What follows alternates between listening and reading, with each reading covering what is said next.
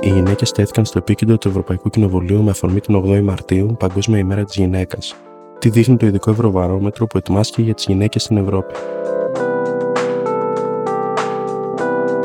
Το Ευρωπαϊκό Κοινοβούλιο ζήτησε να διεξαχθεί ειδική έρευνα για πρώτη φορά μόνο μεταξύ των γυναικών της Ευρωπαϊκής Ένωσης, προκειμένου να διαπιστωθούν οι επιπτώσεις της πανδημίας σε διάφορους τομείς της ζωής τους.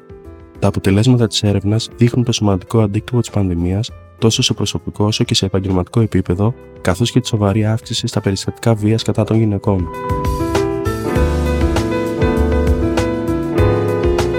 Τρεις στις 4 γυναίκες στην Ευρωπαϊκή Ένωση πιστεύουν ότι η πανδημία έχει οδηγήσει σε αύξηση της σωματικής και ψυχολογικής βίας κατά των γυναικών. Σε 25 από τις 27 χώρες της Ένωσης, εκτός δηλαδή από τη Φινλανδία και την Ουγγαρία, το ποσοστό αυτό υπερβαίνει το 50%, με τα ποσοστά να φτάνουν το 93% στην Ελλάδα και το 90% στην Πορτογαλία.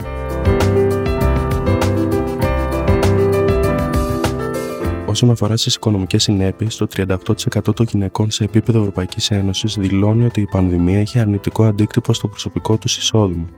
Τα ποσοστά κυμαίνονται από 18% στη Δανία μέχρι 60% στην Ελλάδα.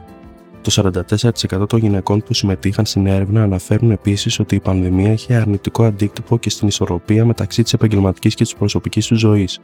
Αξίζει επίσης να σημειωθεί ότι το 31% των γυναικών που ρωτήθηκαν στην Ελλάδα θεωρούν ότι εξαιτίας της πανδημίας εξαρτώνται περισσότερο οικονομικά από τους συντρόφους τους, ενώ ο ευρωπαϊκός μέσος όρος εντοπίζεται στο 19%.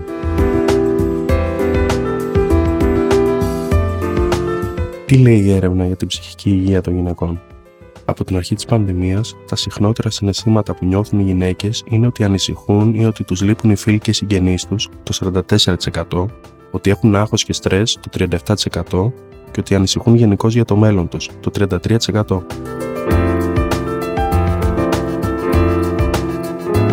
Υπάρχει μια σταθερή άποψη μεταξύ των γυναικών ότι τα μέτρα που πάρθηκαν κατά της πανδημίας είχαν σημαντικό αντίκτυπο στην ψυχική τους υγεία, κατά 41% σε όλη την Ευρώπη και αισθητά περισσότερο στην Ελλάδα κατά 58%. Από την έρευνα προκύπτει επίσης ότι κάποιες ομάδες του πληθυσμού επλήγησαν περισσότερο από άλλες ανάλογα με το είδος των μέτρων που επιβλήθηκαν. Περίπου οι μισές γυναίκες με παιδιά κάτω των 15 ετών δηλώνουν ότι το κλείσιμο των σχολείων και των παιδικών σταθμών είχε σοβαρό αντίκτυπο στην ψυχική τους υγεία.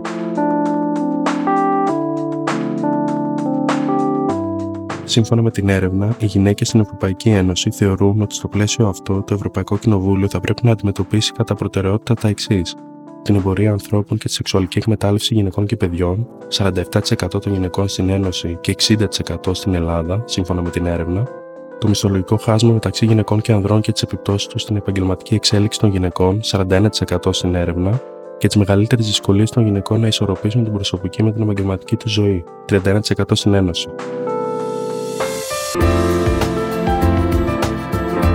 Τέλος, σε υψηλά ποσοστά τίθεται και η προστασία των γυναικών και των κοριτσιών που ανήκουν σε ευάλωτες ομάδες, 30% στην Ευρωπαϊκή Ένωση.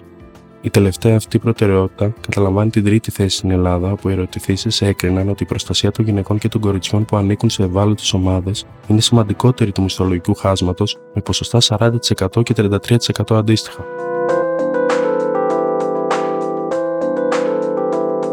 Όπως ανέφερε και η πρόεδρος του Ευρωπαϊκού Κοινοβουλίου, Ρομπέρτα Μετσόλα, οι γυναίκες είναι αυτές που πλήττονται περισσότερο από την πανδημία, ψυχολογικά και οικονομικά.